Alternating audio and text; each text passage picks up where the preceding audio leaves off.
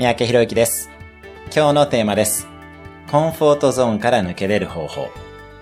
コンフォートゾーンから抜け出る方法は主に2つです。一つは、もっと素晴らしい状態を自分のコンフォートゾーンにすることによって、現状に不快感を持つこと。例えば、憧れの生活や仕事をしている人とできる限りの時間を共有します。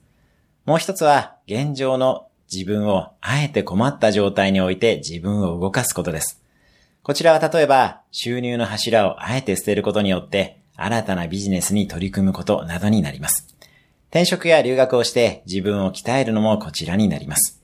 いずれにせよ、コンフォートゾーンを抜け出ないと新たな領域には行けません。今日のおすすめアクションです。コンフォートゾーンを抜け出るプランを一つ考える。今日も素敵な一日を。